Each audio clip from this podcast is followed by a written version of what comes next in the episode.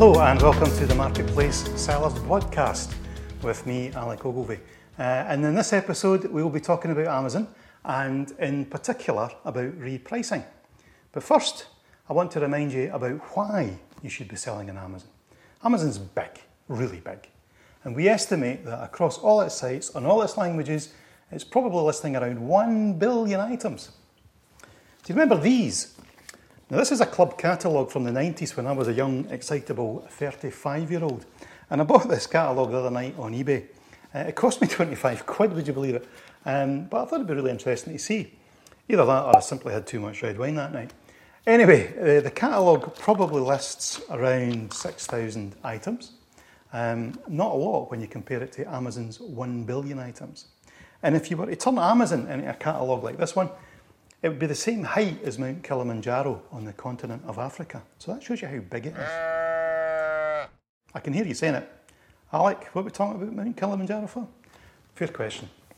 And the reason is to try and demonstrate how big Amazon is and to help you understand that unless you have the ability to list and reprice automatically, you won't be able to make the money that you really could. Repricing on Amazon is essential if you're serious about growing your sales and your business. If you don't reprice automatically, your chances of success are pretty low. Now, for some retailers, some retailers they don't like the idea of repricers, and the main reason they normally give is that they believe they create a race to the bottom. And there is also another reason. Basically, they fear that uh, their prices are being taken over by some evil robot. so, first, let's start with the concern that it's a race to the bottom. Now, we can understand why people might think that, but here's how we look at it. Repricers will price your stuff up whenever they can. That means your margin is always maximised.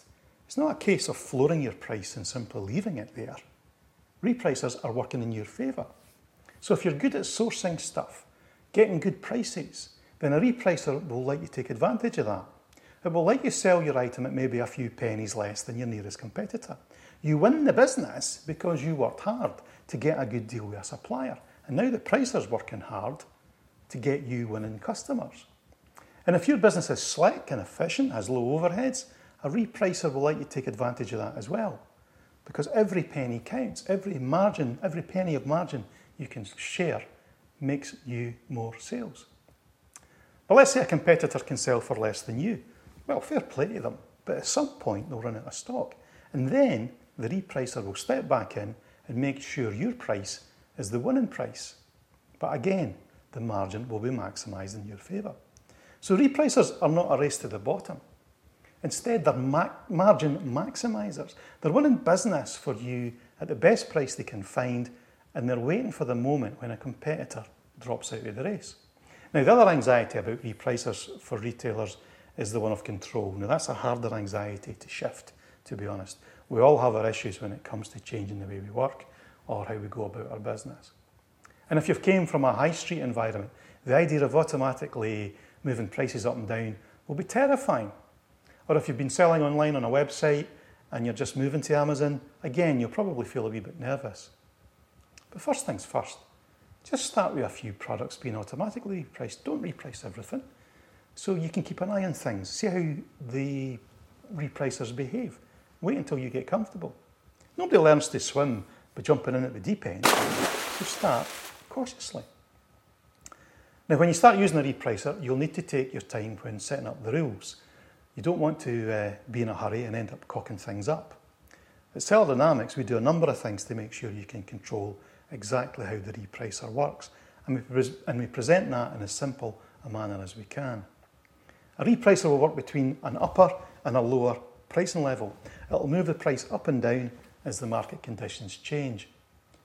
And you can set those upper and lower levels across a range of items by using a percentage margin approach. So add 40% onto the cost price for the lowest uh, level and say add 140% for the upper level. And as long as you know what the lower margin covers, uh, that the lower margin covers your overheads and your selling costs, there's really nothing to worry about. And if you don't like working on percentage models, then you can also set fixed prices for the minimum and maximum. There's a wee bit more effort in that, but it suits some people. We find that product specialists um, who've maybe worked in the same sector for years prefer to work with that fixed price approach of upper and lower. It requires diligence. You have to be comfortable that you've got a handle on the overheads, and you may find that um, one line of products has a different set of overheads from another. If that's the case, all you have to do is set up different rules for each line.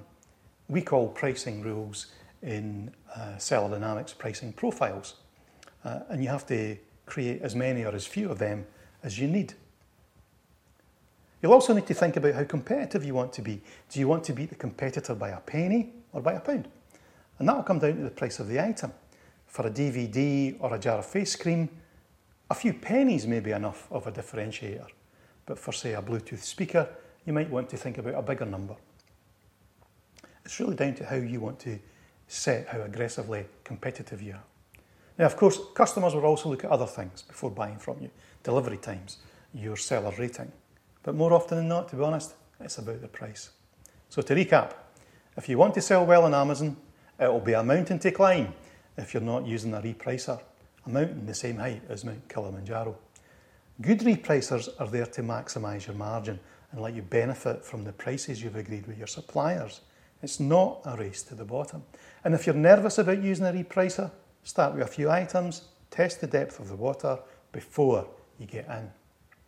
Repricers have a few rules you have to set up, do that carefully, but once they are set up, uh, your business can really move. It can really take advantage of those 1 billion items that Amazon list. Okay, so that's it for this episode. I'm sure we'll come back to repricing again. Um, repricers also work on eBay and on Fnac, for instance. Uh, but for now, we're done, and I'm off to have a, a browse through my 1990s grand catalogue.